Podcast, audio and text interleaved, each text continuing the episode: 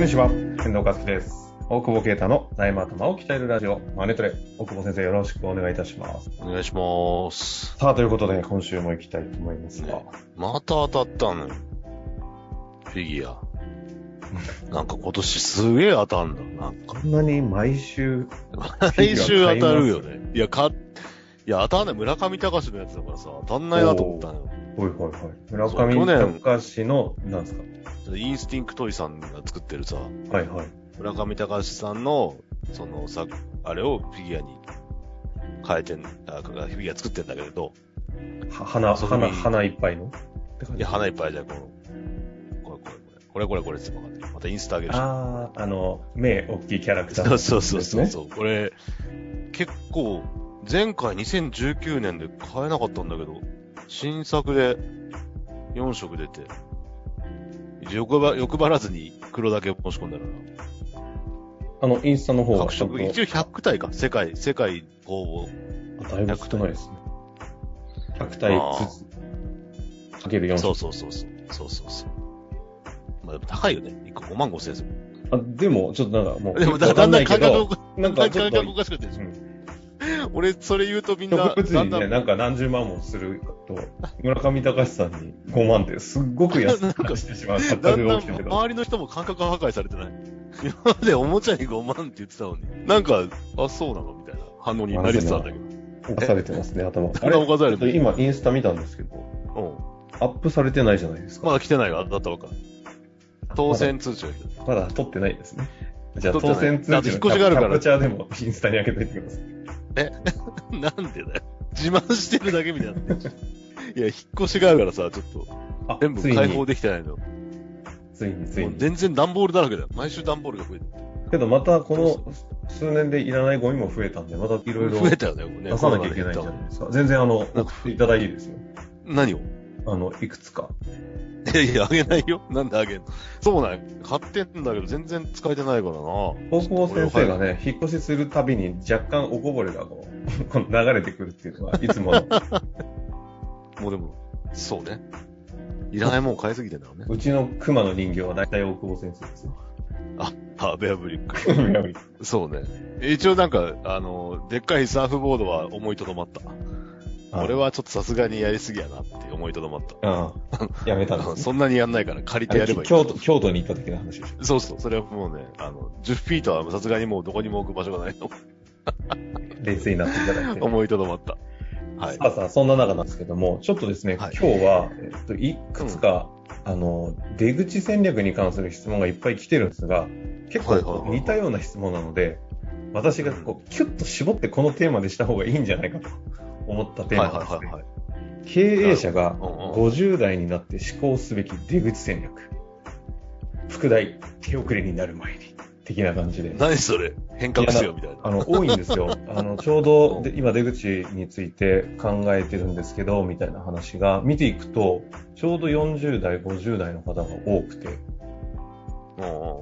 そういう感じなんだな、というリスナーさんたちのですね、共通の課題を一個に一回まとめてテーマでやっていきたい。まあ、でも確かにそうだよね。50代で、息子が、娘さんが継ぐ、継がないよ、みたいな。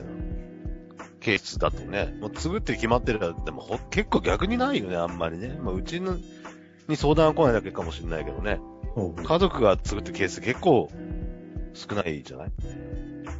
そうですね。まあ、うん家族が継ぐっていう場合は息子をいじめてくれってオーダーが多くて、あの、昨日も、え 息子、全然な、なんで泣いてるのかわかんないのがしかも、た、大しか鍵は、鍵忘れちゃって俺部屋に、はいはい、ホテルの部屋に飲んでて、で、だから酔ってないでしょ。ちゃんと鍵途中で忘れたなって分かってるぐらい酔ってないで帰ったら、あれいないじゃん、あいつっつったら。で、どいなくなっちゃって、で、メッセンジャーで散歩してますっていう夜中に、あちょっと頭を冷やして。なんかそう夜風当たってるみたいな。多いですよね。大体、あの、後継する予定のうん。若手の子、あの、お大久保先生が教育という名の酒飲んで詰めるっていうやつね。これ何の、何の仕事なんだろうね、多分ね。その役カラーズ、回りは、カラーズはやってくれって言うけど、多分そう、俺しかできないと思うんだけど、みたいな。ある意味特殊能力ですからね。そうそうそう。まあ、まあそんな中なんケーですけど。スだと、やっぱ50代確かに、早いなと思いながらも、お俺もやっぱ、まだだよなって思うわけですよ、50代の社長とかって。うんうんでも意外になんかもう、例えばいい、いい先を探して、まあ、売ろうと思えばすぐ売れると思うんだ、いい会社は。だけど、はいはい。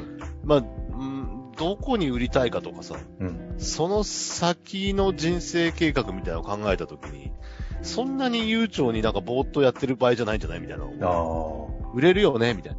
なんかいくらでとか、売れるかなみたいな。高い方がいいみたいな話するんだけど、そんな使えますみたいな話だったりもするわけじゃない。あ。うんうんうん。まあ、そうね。だから、最近よくあるケースは高く、まあ、な、な、何がしかで、まあ、今売ったら数億だけども、一桁多く売りたいみたいな。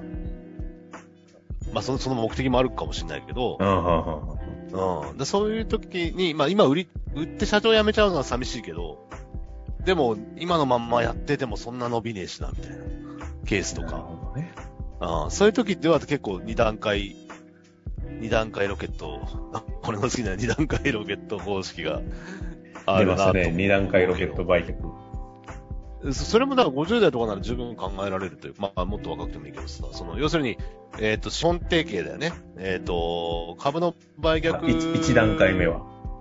一段階目は、株の売却なのか、増資なのかで、ファンドとか、まあ事業会社でもいいけど、まあ一緒に大きくして売ろうぜみたいな。うんうんで結構やっぱ相談多いのは人材問題だね。やっぱり、その、それなりにバイアウトできる会社って、融資はそんな困んないから、現状。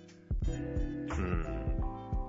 だけど、お金困んないけど、人がやっぱ集まんないとか、人問題はすごいあるので、そこを、例えばファンドとかで組んで、まあ、特にその、なんていうか、守りやってくれる人が中小企業ってね、弱いケースが。ババックヤード側の CFO とかそういう話ですか？そうそうそうとか。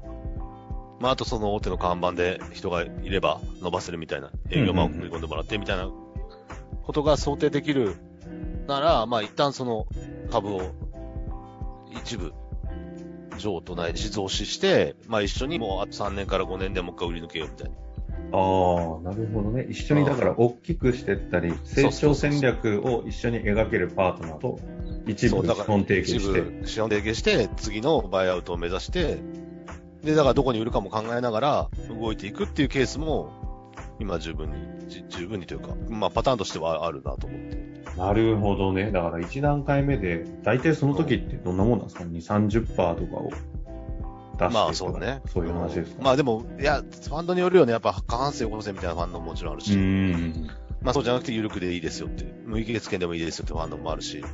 当然大体そういう場合は経営者としては残る、ますよね。一段階目の時は。残るっていうか、だからその人の優秀さにもやっぱかけてるわけだから。はいはいはい。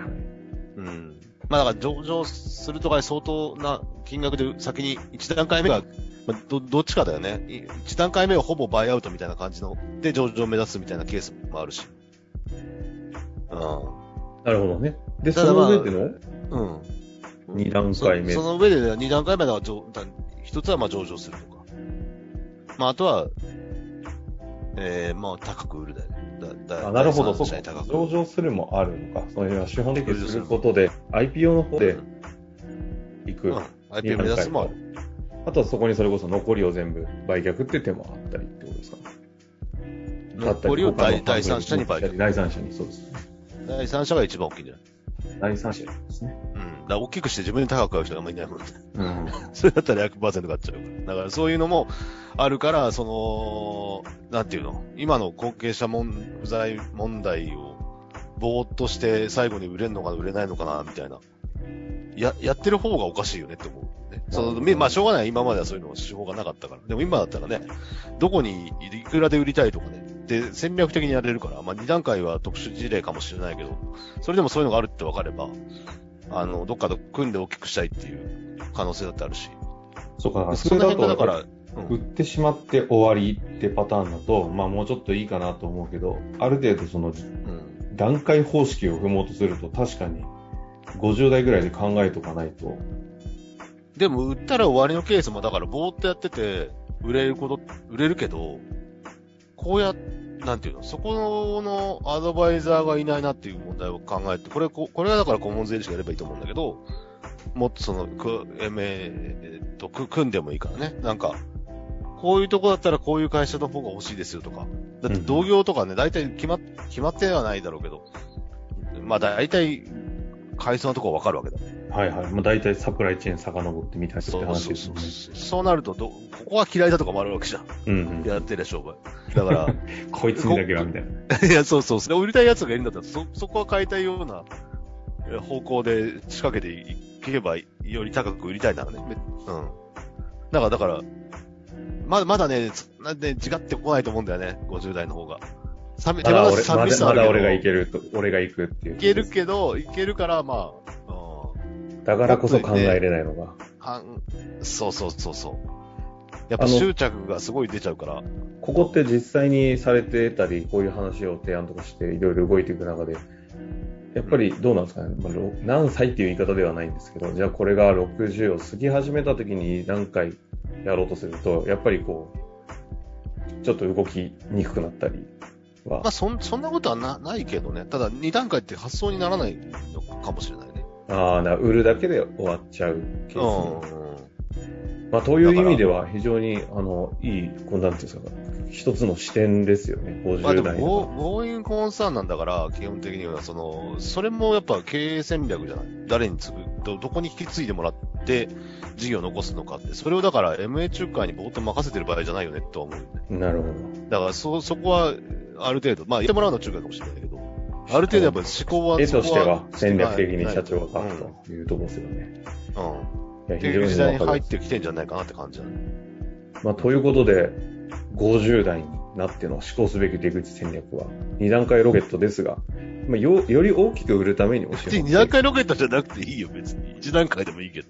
いいけど、ただその場合だと売るだけならいけるっていう話でしたもんね。売るだけならいけるけど、それで終わっちゃうよっていうところに新しい視点かなと思いましたので、ぜひちょっとね、そういった話もいただきたいんですが、今、最後に、えっと、次回なんですけど、ちょっとこれ続きで、となるとですよ、えっとですね、MA をするわけですよね。その事業売却して、あの、外で出していく場合にはいいんですけど、資本提携とかで、幹部に売るってケースもあるじゃないですか。